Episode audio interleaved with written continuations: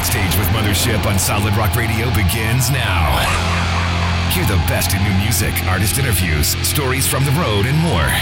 You are now backstage, and here's your host, Mothership. Hey, everybody. If you haven't checked out the new project, World Gone Cold, you really should. The drummer of that band is my friend Yogi Watts, who is also the drummer for a band you might be familiar with, Demon Hunter. If you want to know more about him and the bands he's involved with, stick around. I have Tim Yogi Watts from Demon Hunter and World Gone Cold. First of all, where did that nickname come from? Baseball. Yeah, Yogi Bear, the infamous catcher of the New York Yankees back in the 50s, 60s, somewhere in that era. Uh, my little league coach named me that when I was eight years old. And I lived in a small town and was really good at baseball through high school and stuff. And so nicknames, you know how that There works. You can't ever get rid of them. Yeah, that's it. Yep, Yogi Watts. Let's talk about these two bands. Can't get more classic than Demon Hunter and World Gone Cold is the new supergroup. So we got to talk about all of this. And who is Tim Yogi Watts? That's it. Okay, first, I'm gonna I'm gonna start with you because you're such a powerful person in our little scene here. Supergroup is a term we are sorely trying to avoid. I mean, I guess I get it, right? Like in the scene that we all grew up in, and that we've, you know, like at Murray Hill when we played that show, World Gone Cold. You saw how, like Tony was talking about how long I've played there and how many times, like ten times over 27 years, like. You know, so I get that sentiment from people, but it's really just a new band and like supergroup sounds conceited almost to me like i don't want people to think that we are calling ourselves that because we don't look at this like that at all i mean we even told our publicist from the get-go like i don't know where that's coming from but can we try to like snuff that out? Let's back, let's back it up. World Gone Cold is a group of veteran musicians from highly successful bands that have come together for a brand new project. How's that? yeah i ain't super at nothing. Genuine humility dude. I'm a i hope i'm a good dad. I hope i'm a good husband. I hope i'm a good drummer. I hope i'm a good friend. Uh, but i ain't really super at anything i don't think. So it's just a weird term but i get it and thank you for saying something like that because it is uh, flattering to an extent to think of myself as somebody who could be in a band that somebody would term a supergroup which is crazy to me to think about but then like you said who is Yogi Watts and all that stuff. Now, when I think about it and I go through my discography and uh, all the bands I've played either live with or done records with, and I feel like I've earned a certain um, level of, I guess, respect or whatever. And I feel like for the most part, I get that pretty much everywhere I go from most people, you know, like. But I definitely do think because I've cut my teeth in the Christian music business, I definitely don't have that reputation nearly as much outside of this scene, if that makes sense. And then locally here, now that I'm back home, of course, like my wife and I, don't care. we moved back with our daughter a couple years ago, and then we had our son since we've been here. And since I moved back, I play with a pretty big local regional country artist here too. They know that I play with these couple bigger bands, and then they also know that I'm doing this thing that's big around here. So it's, I definitely have a reputation around here. I worked hard for, and I really appreciate it. I ain't got no big head about it, man. I'll tell you why. It's because the good Lord just saw fit to make me a drummer, and I don't know how to be anything else. I'm just going to try to do it as best I can. That's really just it. How'd you get started in music? I started playing in church with my parents. They were a Southern gospel group when I was growing up. And once I could reach the pedals, my dad stopped playing drums completely. He probably played, I bet, from the time I took over at, I want to say I was probably 10 or 11. My dad has probably played drums 25 times since then. And he played his whole life. But once I started, it was like my parents felt that, you know, I was gifted and they just wanted to do as much as they could to help foster that gift and teach me how to use it and teach me how to use it for the Lord and teach me how to use it with excellence. And if it weren't for them, I definitely wouldn't be sitting here with you because, I mean, everything I am as a musician and as a drummer, I learned in that church and I learned in a bunch of different churches all over the Carolinas, traveling with my parents on the weekend. So that's kind of how I got started. And then at 18, I was in community college. Nobody really knew in college I played drums, and a friend of mine found out he was a bassist in a regional Christian rock band, and they opened up for a band which you're from Atlanta. You probably heard this name. Uh, there was a band from Covington, Georgia, back in the mid and late '90s called Rocket Boy. Um, and they played a show with Rocket Boy. Rocket Boy's drummer had just quit. My friend Matt says, Hey, my friend back home in North Carolina is a killer drummer. It's only like three hours from y'all. You should let him try out. And they said, Cool. That sounds good to us. Have him drop down. So at 18, spring break, first year college, freshman, I drove down to Atlanta and got the gig in that band, Rocket Boy, which is on REX Records with like Sixpence None Too Rich, The Waiting, Living Sacrifice, a lot of really cool bands like Small Town Poets. And that's how I started, man. And it just, from one band and touring and meeting dudes, and then you join another mm-hmm. band and you meet some dudes. And so it was like my first few bands, it was like a couple years in this band, and then a dude would quit. And so the band breaks up because not everybody's serious when you're in your early 20s about staying in music, right? And somehow I think just through those first few bands, like I finally ended up in Nashville, obviously wanting to make a career out of it at that point. And that's when I joined a band that at the time was called Somerset, which turned into a band called Holland, which had a record on Tooth and Nail. Um, and then we had to change our name legally, and it changed to The Lonely Hearts, which also put out a record on Tooth and Nail. Um, and that's how I met the Demon Hunter guys. Was recording my Holland record in Seattle at Tooth and Nail, which was the studio was in the basement of the record label, and those guys were working and had a deal worked out to where their art company did all of the art. Um, for Tooth and Nail, and in return, Brandon let them have an office at the building, and so I hung out with the Demon Hunter guys every day before they were Demon Hunter. We kept in contact. I knew the Demon Hunter thing was going to happen. Um, it happened. I was at the first show they did at Cornerstone, and I was an immediate fan. Fell in love. Like legitimately was as excited about a Christian man as I've ever been when Demon Hunter came out. That's the God's honest truth. And a year and a half into it, two years, they recorded their second album. Uh, Jesse Sprinkle from Poor Old Lou, Aaron Sprinkle's brothers, played on those first two records and toured on the first tour. And then right before they were going to leave for their second tour, his clan decided to pick up and move all the way across the country. And he took the drum kit and then bought him and uh, like just headed out and was like, I'm not going to do the tour, guys.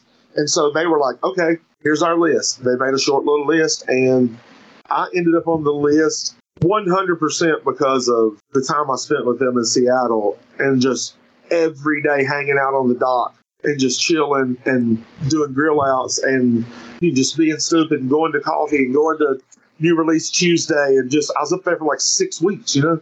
We just loved hanging out with each other. They called me first and was like, Hey, do you think you can play Demon Hunter stuff? Because if you do, then we trust you and we think you can. So, because we've asked Aaron, we asked Aaron Malasco, who's a big drum guy in Seattle, a big drum tech. He's out with everybody from the Wallflowers to Pearl Jam to Soundgarden, everybody, right? And he he drum teched for a couple of records I played on, and he told those guys, "Yeah, Yogi can do it, no problem. Like you won't have any issues with that guy." And so they were just like, "Do you want to do it?" And I was like, "Are you kidding me?" And just to show you how cool people are, like when you meet real friends in music, which is not always the case, but just to show you how cool people, when they really love you, are.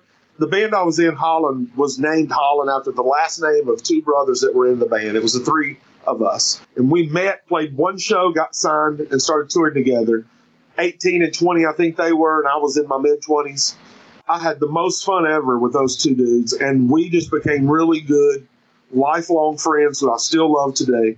And the minute I got that call to do Demon Hunter, we had a tour scheduled. Holland did, and they both looked at me and were like, "Yeah, we'll get somebody to fill in for you, bro. You got to go do Demon Hunter." Like Yogi Watts, if there's ever been a band that you should be in, and we know you better than anybody, it's that band. So you need to go do that tour. And you know, there was never a discussion out of that after that about whether I was in the in Demon Hunter or not. Ryan's just kept me around ever since. I was wondering how a Carolina boy got all the way over to the West Coast with Demon Hunter. So the Carolinas, Atlanta, Nashville, with a trip back to the Carolinas mixed in there. Um, then Nashville for several years until the Demon Hunter thing. And I did Demon Hunter for three or four years, and then decided I wanted to live in Seattle for a little while. Kind of fell in love with the city, been up there so much. And then ended up meeting my wife there, and you know, it's become like a second kind of city.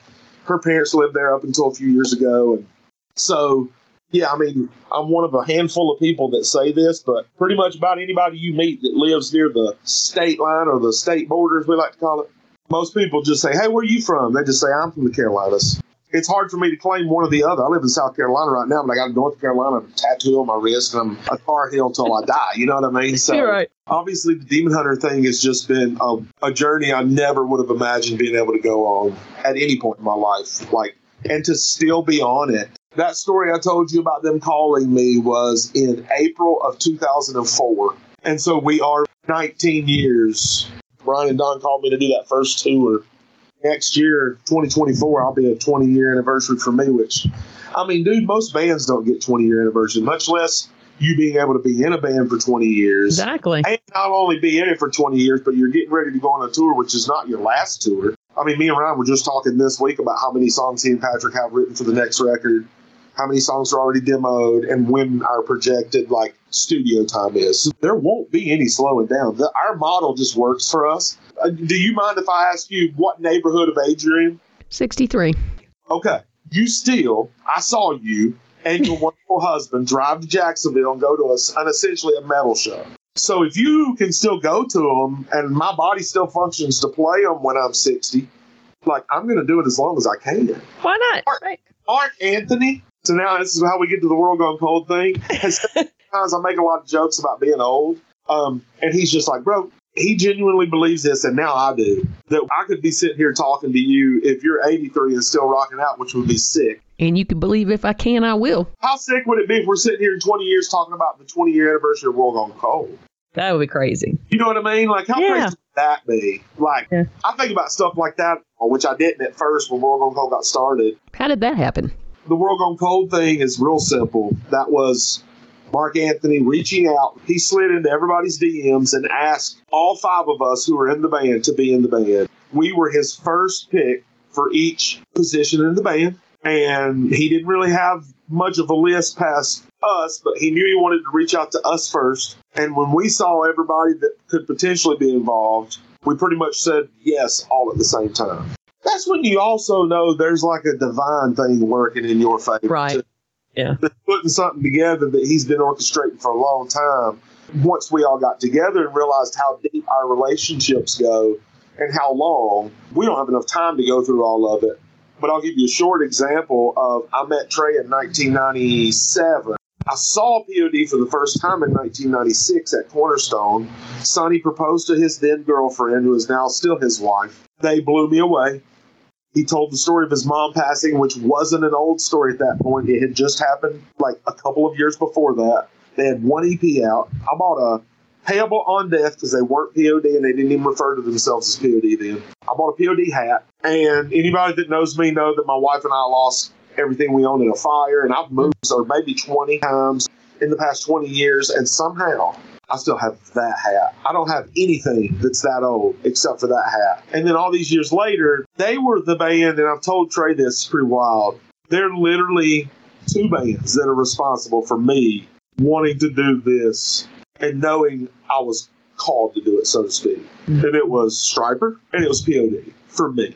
And so now, all these years later, to be in a band with Traa, is kind of mind boggling. Us to have a genuine friendship and love for one another now is mind boggling, but it's awesome. But yeah, all of our roots run so deep with each other, and there's relationships. Travis Wyrick is important to this band. Yeah. Yeah. Producing it. He uh, he's a big deal. He produced a lot of the dudes who are in this band. He and I are actually the only ones that didn't have a real strong previous relationship. We just had a, a handful of random run-ins, uh, but I had never actually worked with Travis. Everybody else in the band had done multiple records with him. We had a little secret get-together. I mean, it was a year and a half ago, pretty much. Right after the band had been together a few months and passing demos back and forth together, we finally decided, like, it's real. Let's get together. Where should we get together? Well, Travis is, of course, most most sense. We'll go hide in the mountains. Nobody will know about it, and we'll just see what's up. And everybody left that weekend. All the five dudes in the band, and the other. I mean, you know, a couple people that were there, uh, and I'm sure he's told you the vibe that was in that room for that weekend. And man, that was just further proof that there was like a special. Man, I don't mean to get too hokey, but just a special divine thing, appointment happening with a bunch of people that had spent a lot of time and a lot of years and a lot of sweat and tears mostly. And we're finally putting something together that felt like really special. There wasn't just a side project or something like that. Yeah. And to have that so late in the game, kind of just everybody felt probably the way my face looks, which is just like, man, this is crazy. Like, and it's just been a whirlwind, man. There's been so much that's happened. Why don't you tell everybody who's in World Gone Cold? Yeah. World Gone Cold is me, Yogi Watts on drums. It is Mark Anthony from The Letter Black on guitar and background vocals. Uh, Ryland Rouse, who is from a band Inhale Exhale uh, that was on Solid State Records. And then he also travels and tours with the band uh, Attack Attack playing guitar. Just a touring guitarist. Um, Traa Daniels from POD is on bass guitar. Uh, he's a legend. Everybody knows who Traa is. And then Mr. Andrew Stanton from the band Disciple is the guy who sprinkles all the nice little leads and guitar fairy dust all over everything.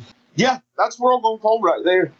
Random mixture of dudes from bands that don't necessarily seem like they fit together, but um, that have really just figured out that despite whatever band we're in, we have a bond musically and we have a pretty singular vision in what we're trying to create. So, yeah, dude, when we're on a room together, it's pretty dangerous. I have seen you together in a room at Murray Hill and catering. Yeah. and you didn't even get to see it with Andrew. I know. Also, I felt like that despite that, having to do it that way, um, it went as good as it possibly could have. For the first official show, I thought it went really well. We have no complaints. Nothing. The bands that we played with, I have no complaints about the venue, the people, the workers. Nobody. Everything from the time we got there to the time we left, it was just a good time for everybody. There was nobody in the building that left having a bad time. That's what you're trying to build is that rapport with people Exactly. I know that you also wanted to reach into the general market as well as the faith based market. Can you explain a little bit about that and uh, the, the song choices? Yeah, I think that, you know, like we've all been in the really aggressively Christian marketed bands uh, for a long time. Um, and I think that this band for us is different in that this is more of a musical endeavor if that makes sense. And I don't want people to think that like nobody's faith has changed. Nobody's. It's not like we're going to have a bus full of chicks and cocaine and stuff. Like we're still everybody's. yeah, okay. Everybody's the same people, but like I, do, I just at 45 years old, like I had a great time playing in churches and playing to youth groups when I was in my 20s and early 30s. Now, my life as a professional and mixing that with ministry, obviously I have Demon Hunter to kind of hold on to that, but I didn't feel like I needed that again, another chance to do that. Everybody knows I'm a Christian. Everybody knows my story. I don't need to have another Christian man going to stand on stage and preach to everybody to prove that I'm a Christian because, like, sometimes that stuff gets a little redundant to me. Like, okay, you're writing songs about Jesus, right? Yes. And you're doing that for what reason? To reach people? Well, yes, of course. That's what they'll tell you, right? Well, why are you only playing the Christians then? Why are you only playing at churches? Why are you only playing in Christian venues? Because at this point, I'm going to tell you, 99% of your crowd is Christian. And if you're trying to reach lost people, guess what you ain't doing? You ain't reaching lost people playing in a Christian venue. So you need to have real conversations with people Yeah. and build real relationships with people who aren't believers before you're ever going to affect anything. Because right now, all you are is a cheerleader for a pep rally band. That's all you are. It's a pep rally for Jesus, and there's nothing wrong with that. And there's a time in my life where I enjoyed being the drummer in a band that played a ton of pep rallies for Jesus. I think that's awesome. I don't feel the need to do that anymore. And I think all of us have earned the right to not feel the need to do that anymore, if that makes any sense. And then as far as like the song choices and lyrics, like that's that's Ryland. He has a really interesting way of writing to make it like what is he is he talking about a girl or is he talking about himself or is he talking about who's he having this conversation with? Because if you listen, the songs are really conversations. Almost every single song. Think about what I just said to you go back Mhm. and listen to me thinking in your head, Miss Cindy. Ryland's talking to somebody. Who's he talking to? And listen to all those songs and then try to figure out, well, who is he talking to? Like, okay, maybe I thought it was a girl, but now that you said that and I'm listening to him, maybe it's not a girl, maybe it's himself. Like maybe now it makes more sense what he's saying. There is so much of that in his lyrics that it drives me crazy in a good way because Ryan Clark, he likes to hide things in lyrics. Mm-hmm. He's also very blatant, right? He yeah. has we have a lot of songs that are super blatant, super scripture based. But then we have some songs where he hides things in there and hides little Easter eggs for people that like kind of get where we're coming from, you know. Yeah, he's um, a poet. Yeah, he's a poet. And Ryland is too. And people are gonna figure out like just because he may seem like in this band like when you look at the bands we're all in, and if you look strictly at sales or things like that, like maybe Ryland's band isn't the top of the list, but what you will find out once you listen to more World Gone Cold, that like he's as strong of a part of this and why it is what it is, and how it is going to affect people as anybody in this band is. Yeah, that's what's awesome is because I'll make a sports analogy. You know how like when you see like the really great teams and they talk about how nobody on the team cares who gets the touchdowns. Like we want those Super Bowl rings. Like I don't care if I'm an all pro. I don't care if I'm any of that stuff. Like I just need those Super Bowl rings, baby, because if I got those Super Bowl rings, they can't nobody take that away from me. That's legendary. Like that is it. That is so to me, if I can be in Demon Hunter and then World Gone Cold can grow to a place that's kind of like Demon Hunter. That's like Super Bowl rings, right? I didn't get in Demon Hunter because of me. I didn't get in Demon Hunter because of something I did. And Demon Hunter hasn't grown or been successful because of me. It's just something I was lucky to be a part of. And I want to do my part as best I can to make sure we get that Super Bowl ring. So for me, with World Gone Cold and every other dude in the band in World Gone Cold just wants the Super Bowl ring. That's all we want.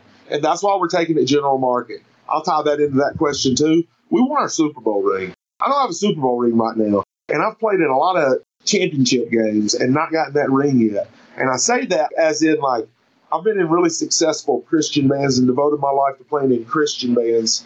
And there's a certain cap to that financially for what you can do to provide for your family, unless you're a TobyMac or somebody like that who's a singular figure, it's his name, right? Right. Solo artists can do that a little easier than bands can.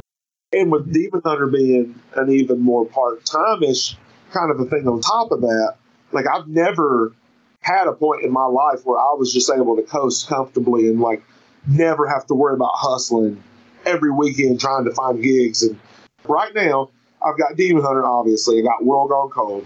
And then I also play in a country band here at home. I talked about that guy mm-hmm. earlier. Mr. James Radford, phenomenal, sensational. The whole man is incredible.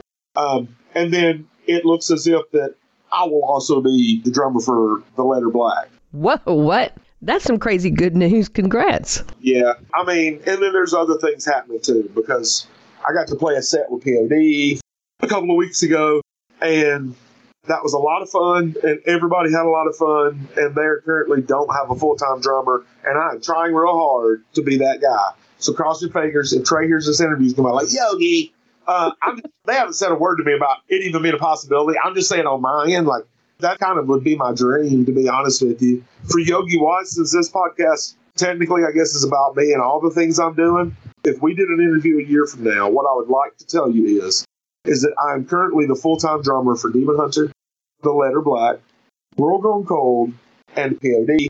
Right now, right. two and two thirds out of four. Just lay it out there. Anybody that hears this interview, go to their page. Tell them. How did you turn into a metal drummer? I grew up playing a bunch of different kinds of music. Everything from, like I said, Southern gospel, traditional gospel, worship music. I played in a black gospel choir.